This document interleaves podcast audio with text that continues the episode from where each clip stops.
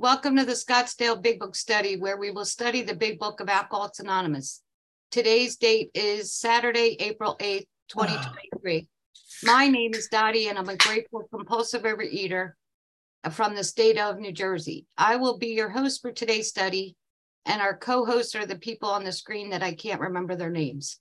If you have any questions during the meeting, please contact either myself or any of the co hosts by private message in the chat function. The chat chat function will be disabled until five minutes before the questions and answer session. Please note that the speaker Harlan G will be recorded for the duration of the study. However, the questions and answers section will, which follows will not be recorded. We ask if you can please make sure to keep your microphone on mute at all times during today's study. And also please turn off your video if you are exercising, eating, or if you need to step away from your screen for any reason. During the meeting, we'll post the link to our seventh tradition. This money goes toward the cost of our Zoom account, the cost of uploading our recordings, and we also send contributions to our intergroup and, and World Service Organization. We will post a link to the previous week's recordings.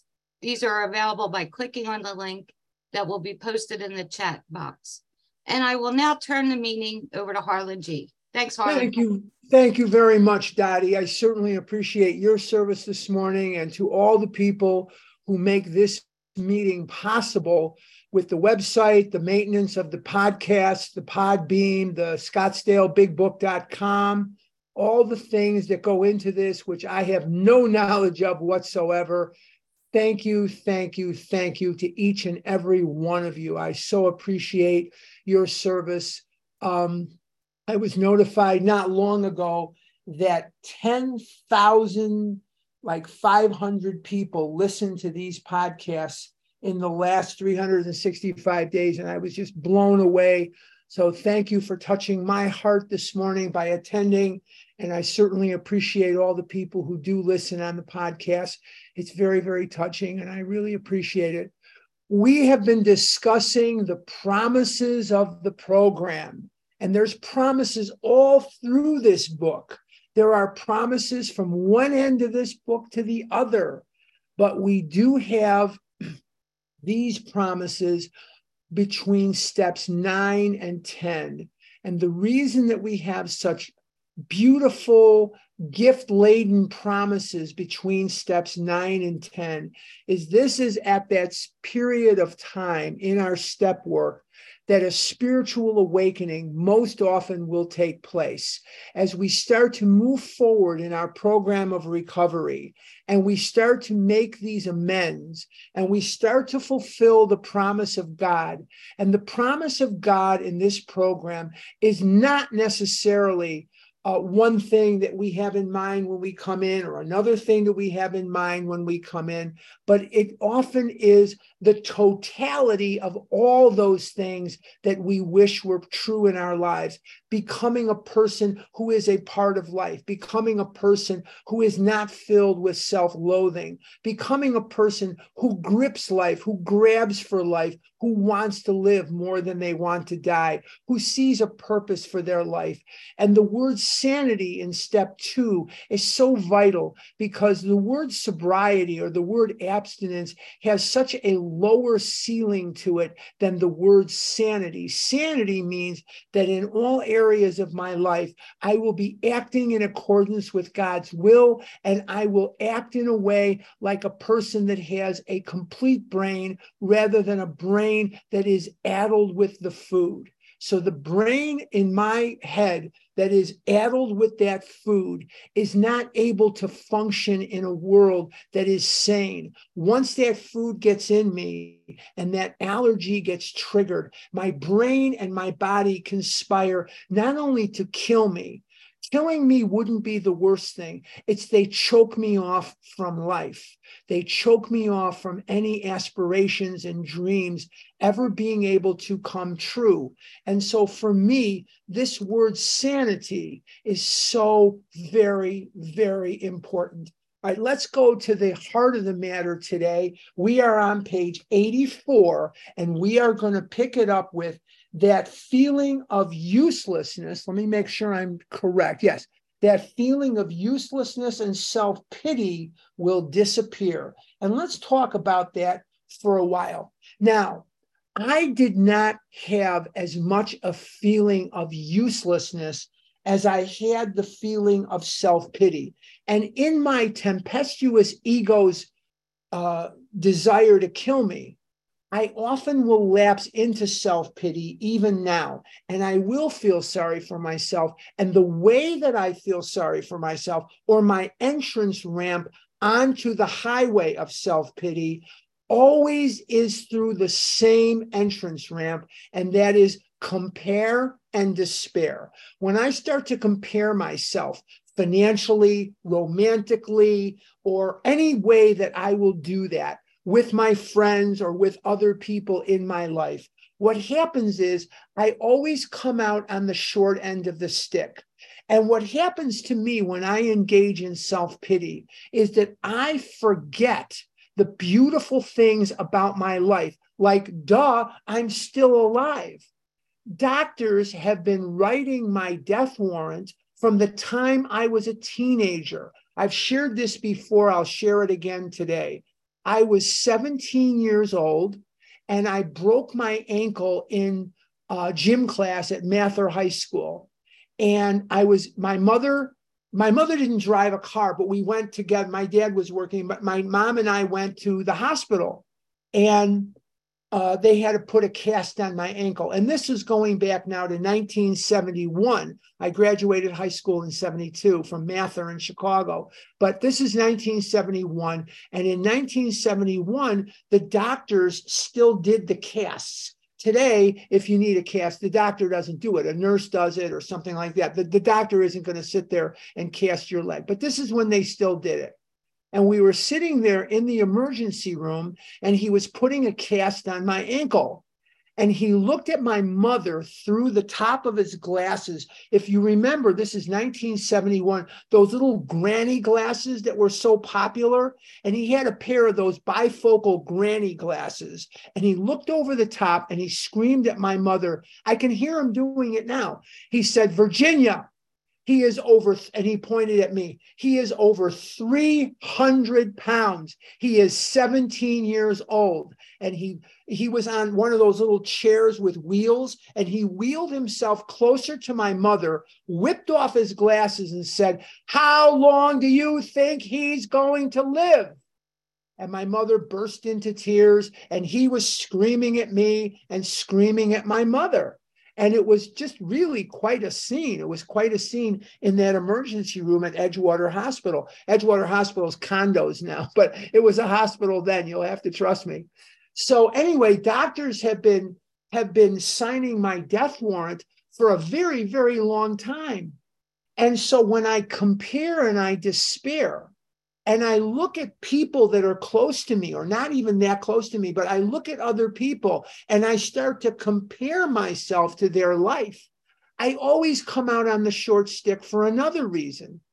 I compare when I'm not feeling well, when I'm not feeling recovered, when I'm not feeling strong. So, what I'm essentially doing is I am forgetting the fact that no matter who you are, no matter how short, how tall, how white, how black, how gay, how straight, how whatever it is you are, whatever religion, whatever walk of life you are, I forget in those moments that every single person on the face of this earth, no matter what the situation, no matter what their station in life, is dealing with something that is excruciatingly painful and difficult for them. I forget that. And the other thing that I forget is, and this is something I try to do every single day, I try to think of things I am grateful for, like I'm alive. And there are hundreds of people that are here this morning listening to this big book study and that we are together and i have a proven workable way of life i have a proven workable method by which I can live my life. And I have a situation in my life that is fantastic. I couldn't be more grateful for this. Something I've dreamed about is come to fruition. And so there are things in my life that are quite enviable and things in my life that are fantastic. Thank you, God but I compare and I despair and I love self-pity. Oh, you've heard me talk about almond joy and M&Ms with peanuts and Doritos and I loved all of those things in the moment. But nothing gets me higher than self-pity. I love self-pity. Oh my God, if you could bottle self pity, you'd knock heroin and cocaine and fentanyl and marijuana and liquor, you'd knock them right off the market. Oh my God, if you could just bottle some self pity and call it whatever Harlan's instant self pity, oh my God, they'd be lined up around the block because this is a drug that not only I, but so many of us get off on. And I love it. Oh, it makes me feel like I have victimitis and oh my God, this and oh, poor me, poor me. You know, in AA, they have an expression pour me, pour me, pour me a drink. Pour me, pour me, pour me a drink. Well, I have to w- wage war on that by holding God's hand and looking at things every day that I'm grateful for. And I have to invite God into my life.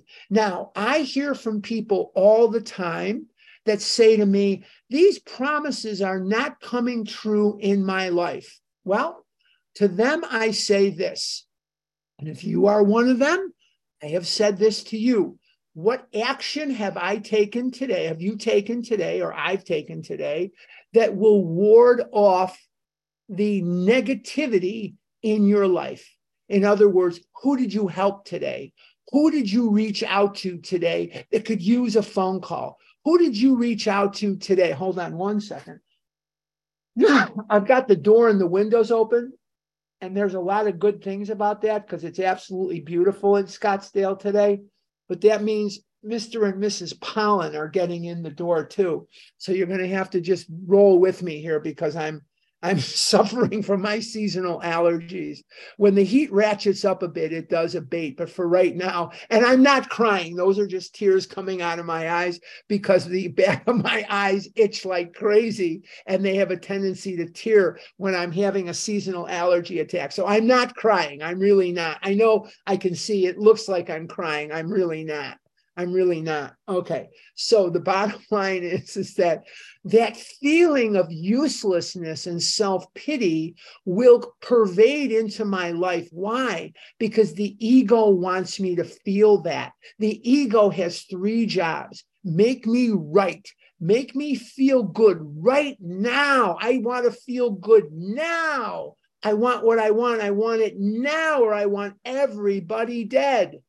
And the third job that the ego has is make me different from everybody else. So, of the 126 people that are here right now, 125, there are people out there that I could compare and despair with, not, re- not remembering that you didn't come in here on a roll. You didn't wake up in the morning and shake off sleep and get up and say, Wow, my life is fantastic. My life is a dream come true. I have more money than I'll ever spend. I have the perfect relationships in my life. Things are fantastic. Don't have a care in the world. I think I'll go join OA. Nobody does that. Nobody says that. We come in here at the at the at the behest of pain and suffering and humiliation. We don't come in here on a roll. We come in here usually crawling. You know, I've been a believer. You you guys, most of you, some of you have, but most of you have never been in a live meeting with me. And in in the North Scottsdale Fellowship Club, there are Dutch doors on one of the doors into the room that we met in. If you don't know what a Dutch door is, it's very, if you remember back Lassie and Timmy, Lassie, the Lassie show, the top and the bottom of the door open and close independently of one another. So I would say this if you want to have people retain more in more of a retention if you want to have people retain more i'm ashamed of that sentence. I'm sorry. If you want to increase the retention in oa that's better. Now my college professors are proud of me. If you want to increase retention in overeaters anonymous you need to nail the top door shut so that you have to crawl in to come into the rooms of OA because each and every one of us must crawl in here or we probably will not stay. You need to be beaten down by this disease. I wish that wasn't the case, but the ego is generally not going to surrender to anything but the most unbelievable amounts of pressure from pain and suffering and humiliation. That's just a fact. So that feeling of uselessness that feeling of uselessness and self pity are things that come from my ego, that come from my situation of not being grateful enough and comparing and despairing. Yes, there are things I don't have. Oh, I wish I had the lottery numbers for tonight. Oh, I wish I had. I wish I had a hammer. I'd hammer in the morning. I'd hammer in the evening. I'd hammer all over this land. But if you don't know what I'm talking about, you're probably young because in the 60s, it was a song by Peter, Paul, and Mary called If I Had a Hammer. So if you're not laughing right now, you're probably young, but that's okay. We won't hold that against you. So anyway, the bottom line is is that that feeling of uselessness and self-pity will only disappear will only disappear if I take action and it is only through action that these feelings of uselessness and self pity will abate. I wouldn't necessarily to me say, I wouldn't necessarily to me say, I wouldn't necessarily say to myself, that's better. I think it's the allergies or it's something. I don't know. I forgot how to speak English. But anyway, I wouldn't necessarily say that the feelings of uselessness and self pity will abate for longer than a day because I need to take action every single day. And the action that I take is in 10, 11, and 12. Now, if you're not at step 10, 11 and 12 here are some helpful things that makes me feel better when i'm not in those 10 11 and 12 steps. Number 1 when they need something read at a meeting because a lot of you are just coming to zoom meetings. You're not going to face to face meetings. So if you're at a zoom meeting and they need somebody to read the steps say i'll read them if they need somebody to read the traditions i'll read them they you know whatever it is they need to do they need a timer be the timer. Do whatever you need to do. Here are some other things i can do to make that feeling of uselessness and self-pity uh, go to the background. I can call a newcomer. I can call someone who's not a newcomer but is struggling. I can just call a fellow member out of the blue and say, Hi, I'm Harlan, and I'm making an outreach call. How are you? How are you? And take an interest in them.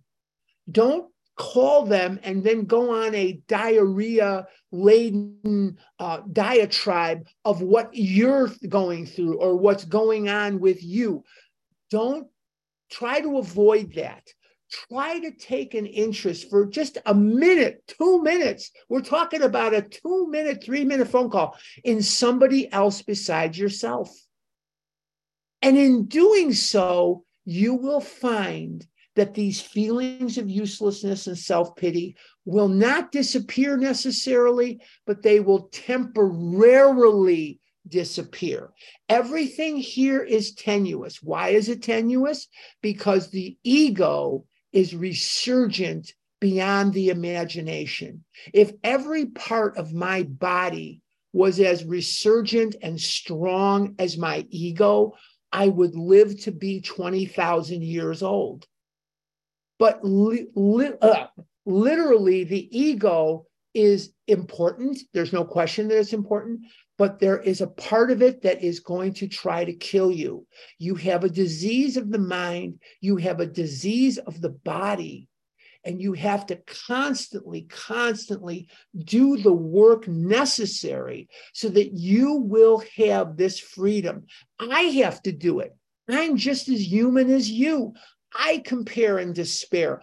I get into bouts of self pity. Now, I have to say this I haven't had a feeling of uselessness in many, many, many years. And there's only one thing I can say that really helps me is that each and every one of you who calls me or comes to these meetings helps me fend off any feeling of uselessness that I may have. I realize that my story, your story, your experiences, and your situation is vital to the greater good of humanity. It is very, very important. So, anytime I feel useless, which doesn't really happen to me for a long, long time. I remember page 124. And if you want to take a little trip with me to page 124, fine. If not, you can just listen because I want to read something to you about you. And this is written about you. It says on the in the middle of page 124, and I read this every day. Okay. This painful past may be of infinite value to other families still struggling with their problem. Let's stop right there for just a minute. Anytime I feel useless, I have to remember that there is overwhelming evidence that the fact that I could not function as a man, I could not fit in a car. I couldn't get in a car. I couldn't get out of a car. I couldn't wear clothes that came from a normal store. I'm not crying. I'm not crying. I'm just tearing up because of my allergies.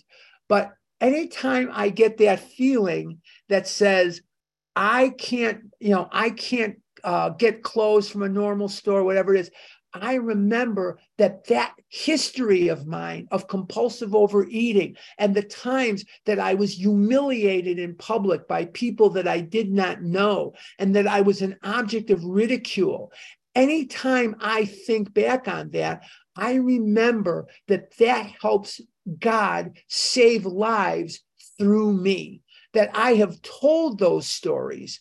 I have told those stories to men and women that were at my end of the spectrum of this disease.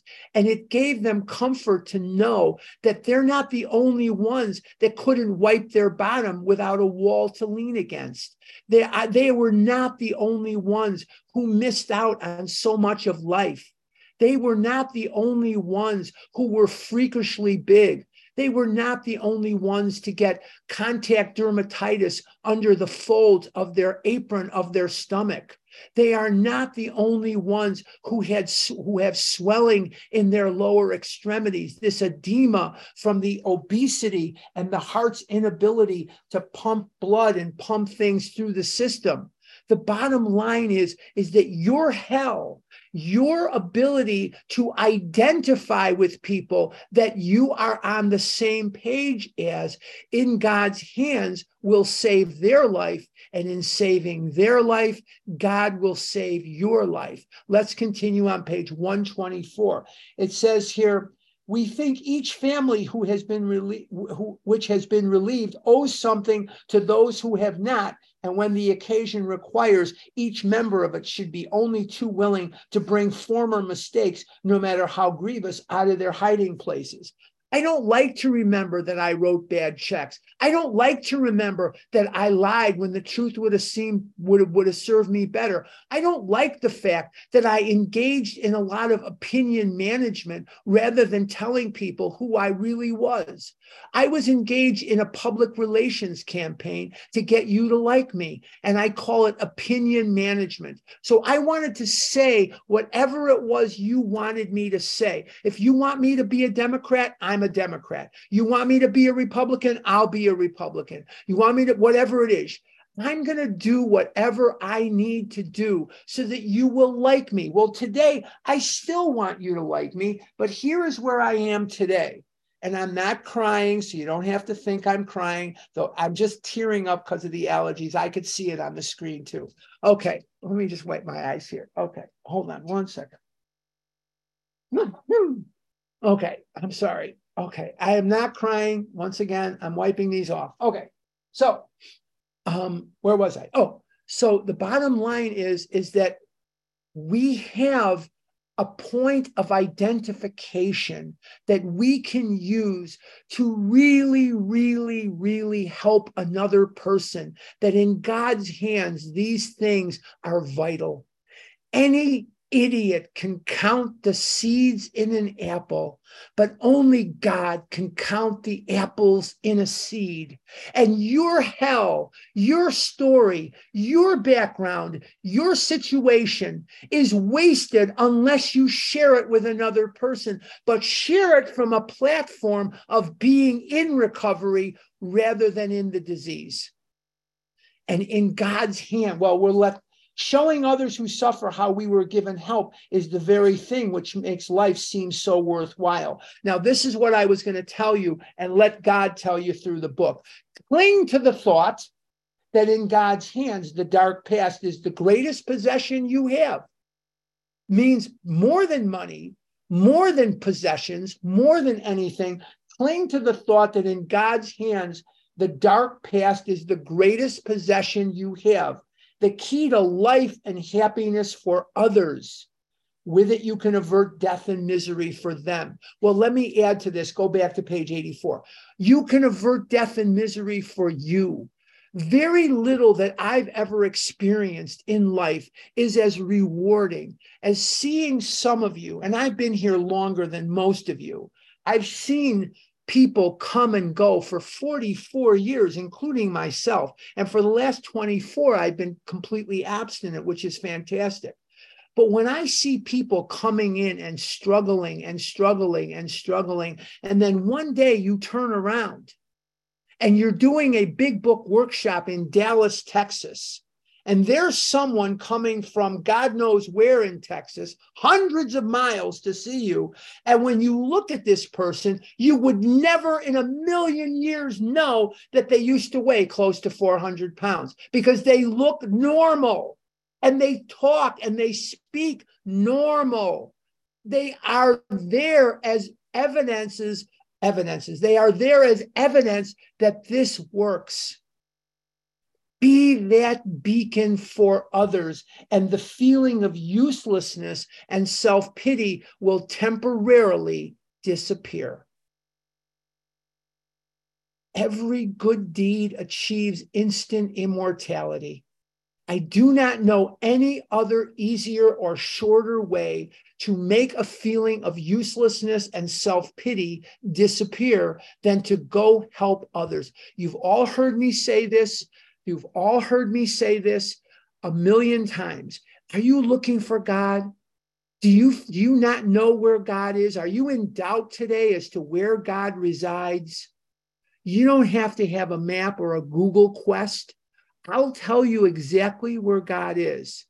He is in the face of one of his children Look for God in the face of one of his children, and you will find him hanging out there every time. I mean, help somebody else. Okay, let's move on.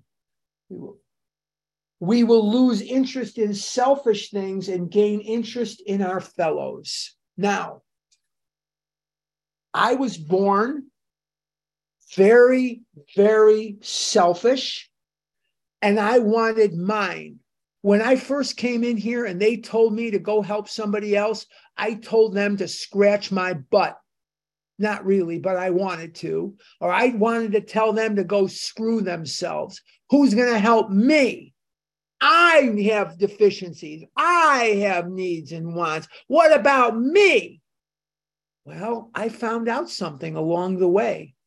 That kind of self centered, self seeking, egomaniac behavior is not going to get me what I want. It never has, and it never will. Because there's something I found out about the world that we live in. There's never going to be enough for me. There isn't enough money. There isn't enough food. There isn't enough anything to satisfy me. When I was a little boy, I learned very easy, very early on to nag my parents for things I wanted.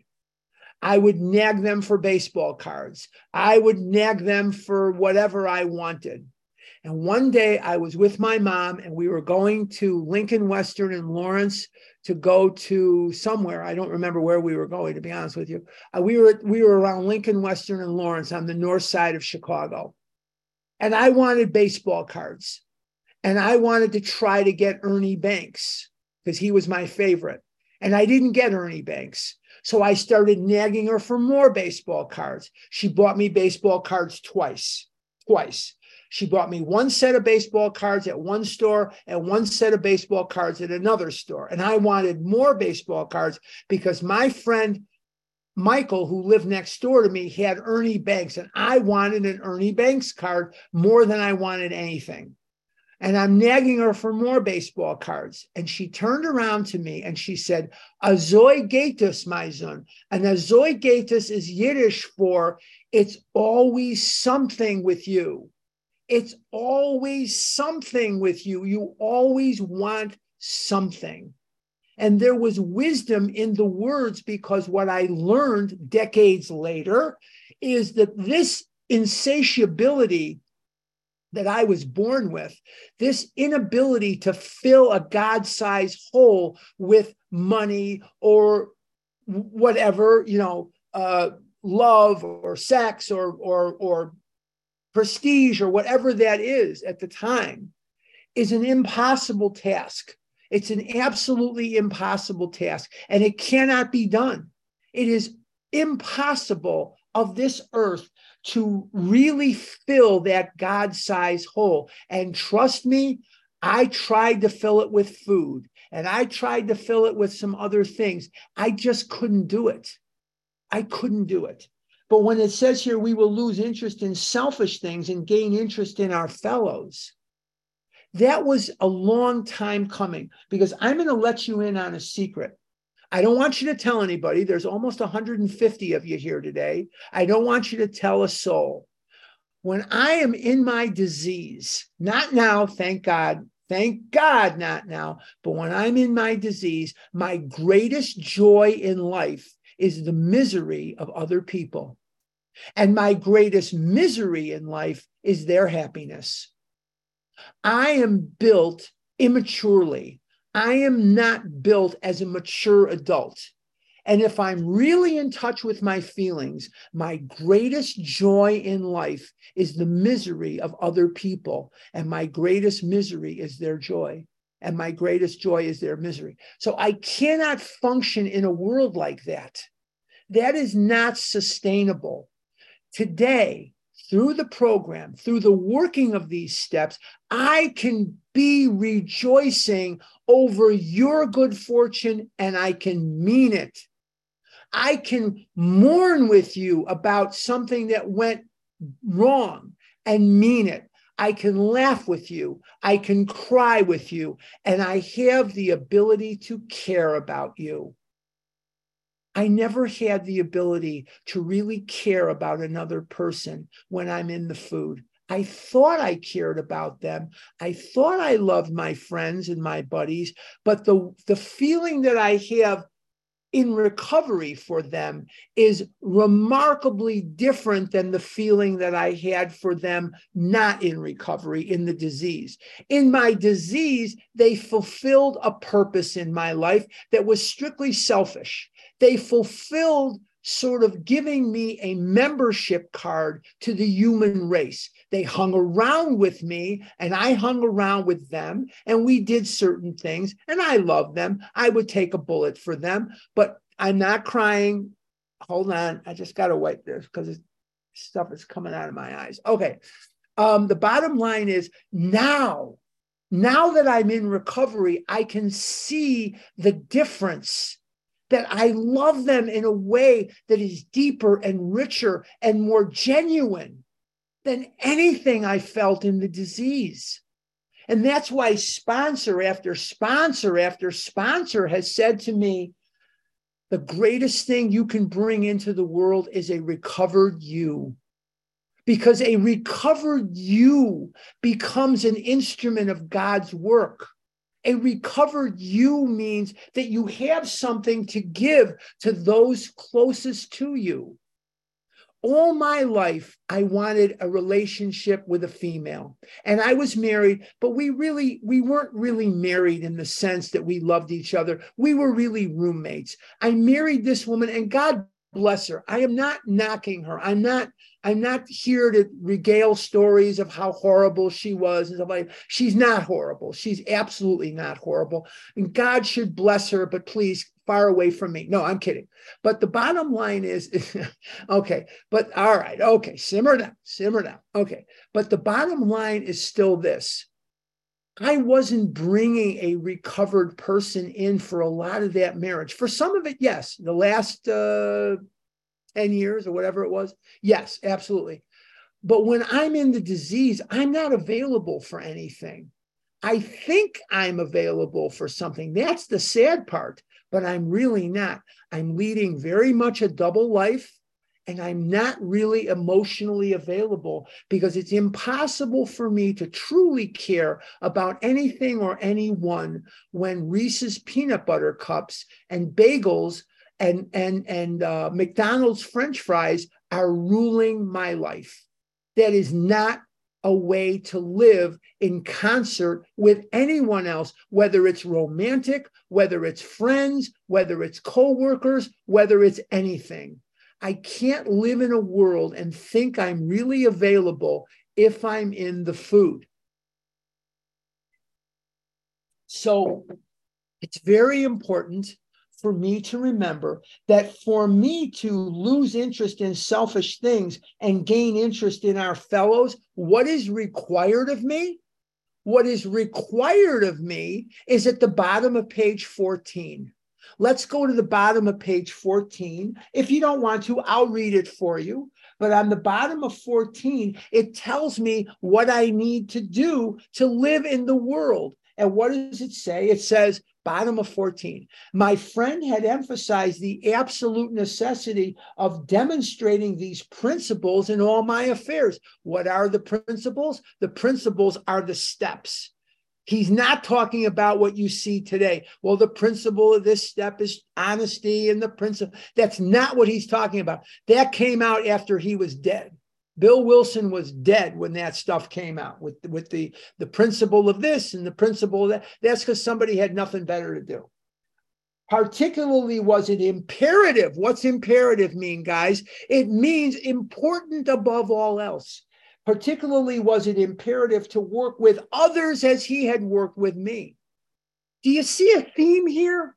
working with others, getting out of yourself, looking for God in the face of his children? Do you see a commonality here? Do you see a common denominator here? I hope so, because there is one. And the one common denominator is you have to sponsor, you have to work with others, and you have to take action. Let's continue. Faith without works was dead, he said, and how appallingly true for the alcoholic. For if an alcoholic failed to perfect and enlarge his spiritual life, how do you do that? Through work and self sacrifice for others. He's telling you how to do it through work and self sacrifice for others. I remember early on in my OA career, I had a car. And my, my then sponsor would say, Go pick up this person for the meeting. I don't want to pick up this guy. Blah, blah, blah, Just go pick him up. And I remember there was a lady, uh, she was 18 at the time. She wasn't a lady, she was a girl. And she broke her ankle. And she was a student at Northwestern. And I went to pick her up like a million days in a row and brought her to the meeting. She couldn't walk. It was dead of winter, freezing cold outside, snow up to your eyeballs in Chicago. And I went and picked her up for a bunch of, she used to sit in the back seat and she'd put her leg up on the seat.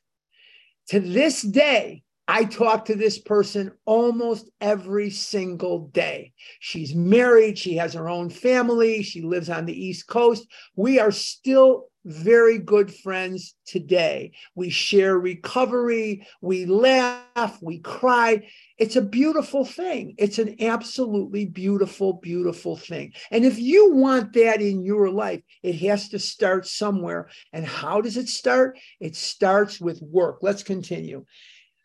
Through work and self sacrifice for others, he could not survive the certain trials and low spots ahead no matter how evolved my recovery gets, I will never rise above the level of a human being. And as a human being, I am going to go up and down and sideways.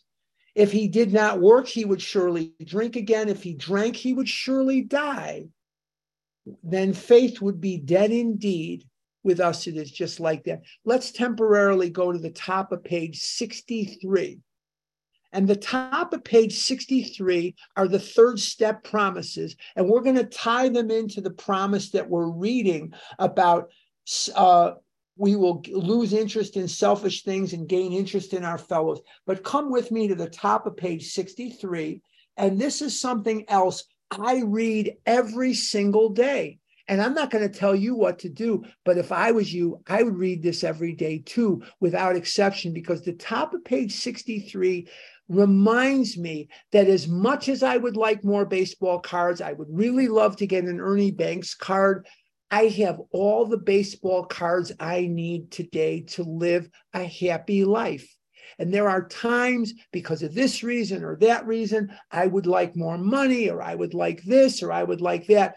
I go to the top of page 63. And if I'm open to it, it will tell me what I need to know when we sincerely took such a position what position is he talking about? That god is the director i am the i am he is the principal i am his agent. All sorts of remarkable things followed. Remarkable. Oh wow.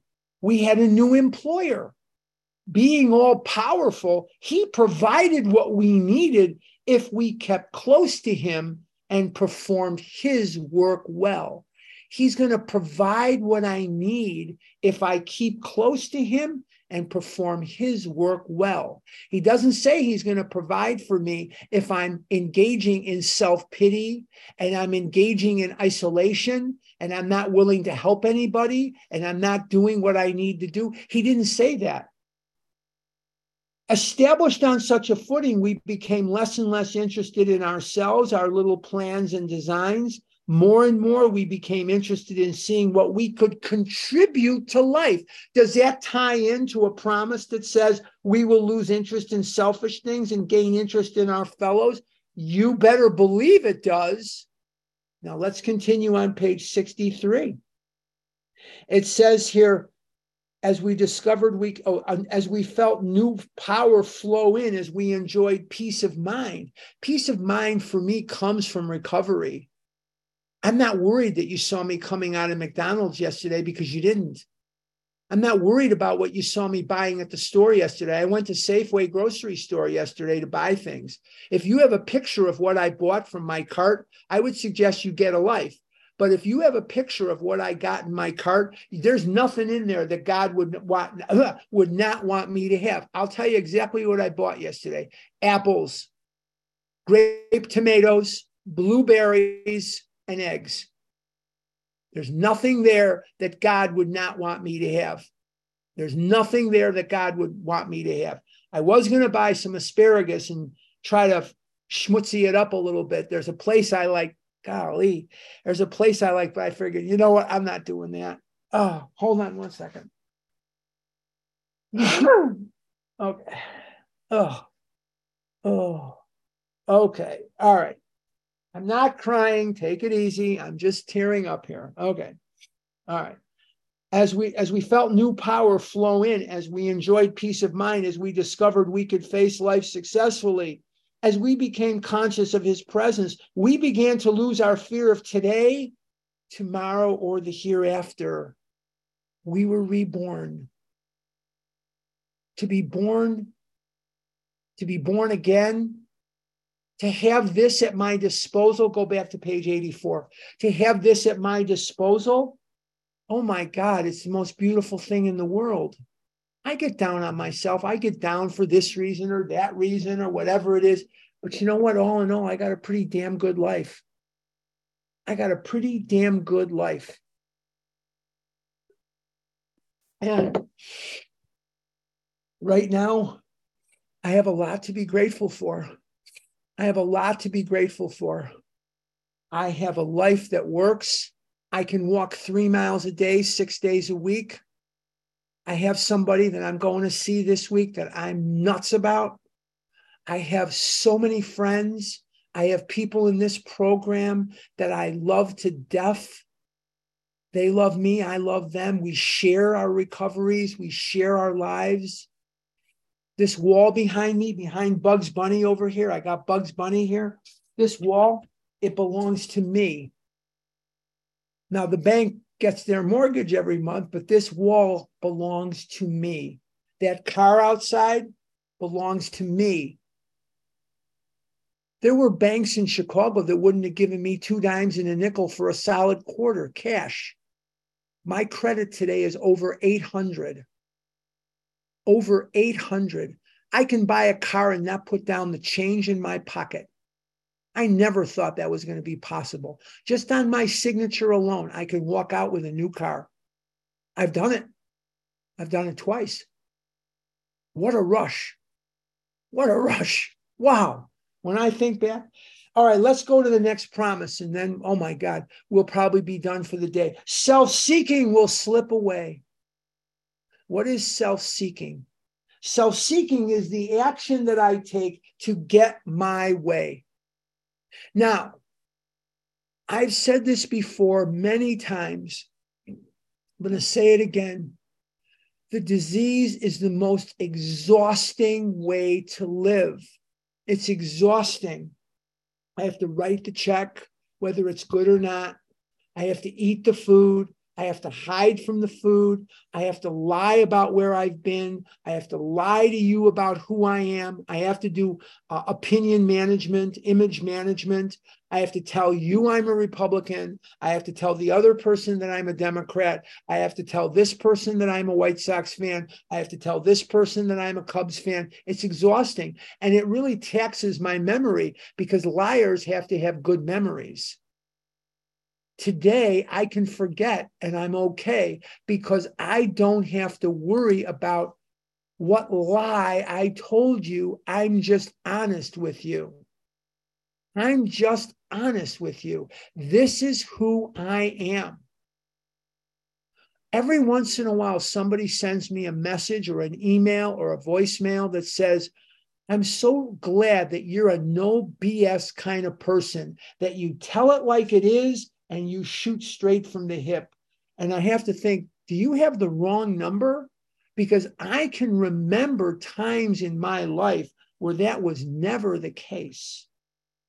That was never, never the case. Self seeking will slip away. That means I don't have to manage the world. I don't have to do anything to get you to like me. You're either going to or you're not. And if you don't, that's okay. I can love you even though you don't like me. That's all right because God loves you and created you as part of this world and that I can accept you. You don't have to like me. That's okay. And I don't mean that chip on my shoulder. I don't mean that that I want to challenge you to a fight or a quarrel. I mean it because I mean it, and that's okay. And so on page 88 of the big book, which is another thing I read every day, it says here, we are then in much less danger of excitement, fear, anger, worry, self pity, or foolish decisions. We become much more efficient. We do not tire so easily, for we are not burning up energy foolishly as we did when we were trying to arrange life to suit ourselves. It works, it really does. I find myself today asking a question What can I do about this situation? And you know what the most beautiful answer I often get is? Nothing. Nothing. Because the more I put my hands on something and the more I try to control something, the worse my life gets. Oftentimes. When action is necessary, I will know from God to take it. But there are things in my life that I call pending. They're pending. And the best thing I can do is recover. There are three things I can do about any situation recover, recover, and recover. Here I am, world. This is who I am, warts and all. I am me. Love me, benign to me, like me, dislike me, hate me. Your problem, not mine. Not my problem, not my circus, not my monkeys. In my ego's tempestuous desire to destroy me, if it was Love Harlan Day and everybody in the world was wearing an I Love Harlan t shirt and carrying a sign says, I really love Harlan. And there was one bastard out in outer Mongolia not wearing that t shirt, not carrying that sign. I would be on the first plane to outer Mongolia to try to win this guy over. I don't have to live that way anymore. I can sleep at night even though you might be upset with me, unless you're upset with me for a valid reason that I've harmed you. But there are people that don't like me. There are people that let me know they don't like my approach to the recovery. They don't like my what I say. They don't like how I say it. I'm good with that. I'm going to be me. I'm sorry if you don't like me. I wish it was, I wish, I hope it doesn't bring you I hope it doesn't bring you angst. I hope it doesn't give you agita. I hope it doesn't aggravate you. But what I'm going to tell you is it's not going to really aggravate me. I'm really okay with it. That's freedom. That's where you fly. There are two things that drive most fears and most resentments finance and romance. What's the third thing? I'm worried about what people are going to think of me. You know what I learned a long time ago? You know what most people think of me most of the time? Absolutely nothing. Absolutely nothing. And so that's okay. That's as it should be. I'm not thinking about them either. But when I was in the disease, if you were upset with me, I couldn't sleep through the night. I would drive myself crazy trying to think of a way to get back on your good side. I want to be on your good side. I truly do. But you know what? I can't be on everybody's good side. And sometimes poo poo happens. Sometimes poo poo happens. And sometimes that's just the way it goes. That's okay. Self seeking will slip away.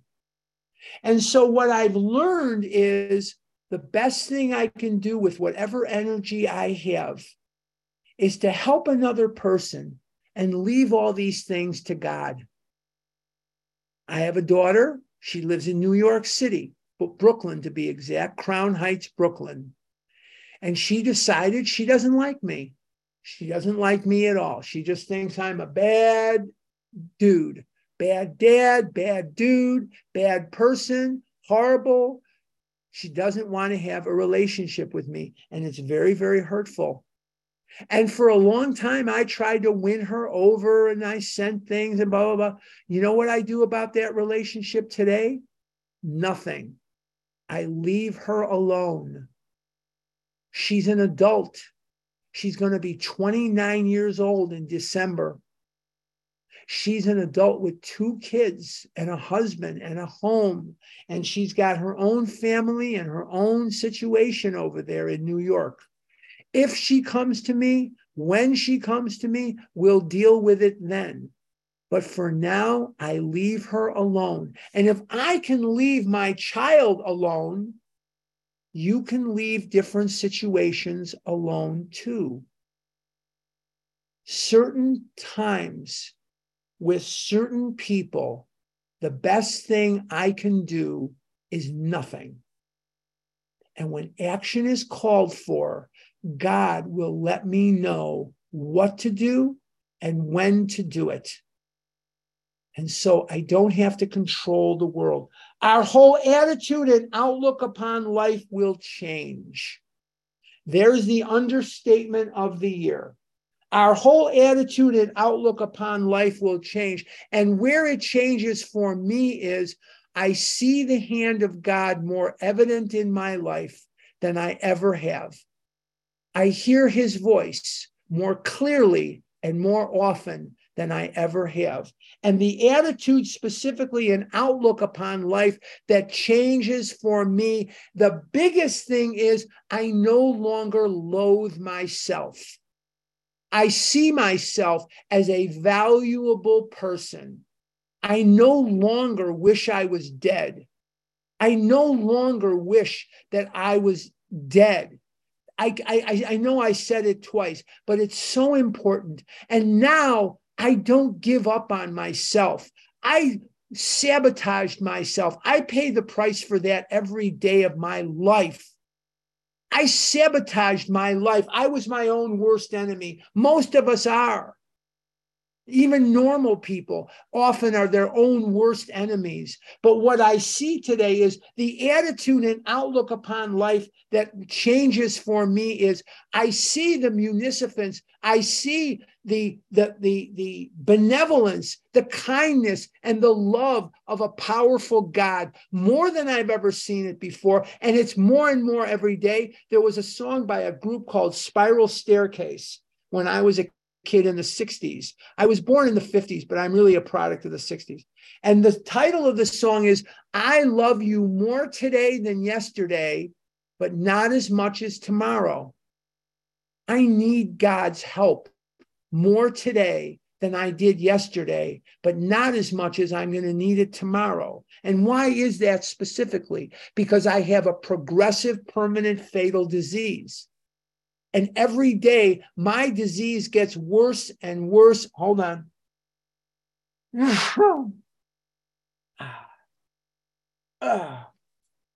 gets worse and worse and worse every day, whether I'm eating or not. I'm going to say that again because some of you need to hear that.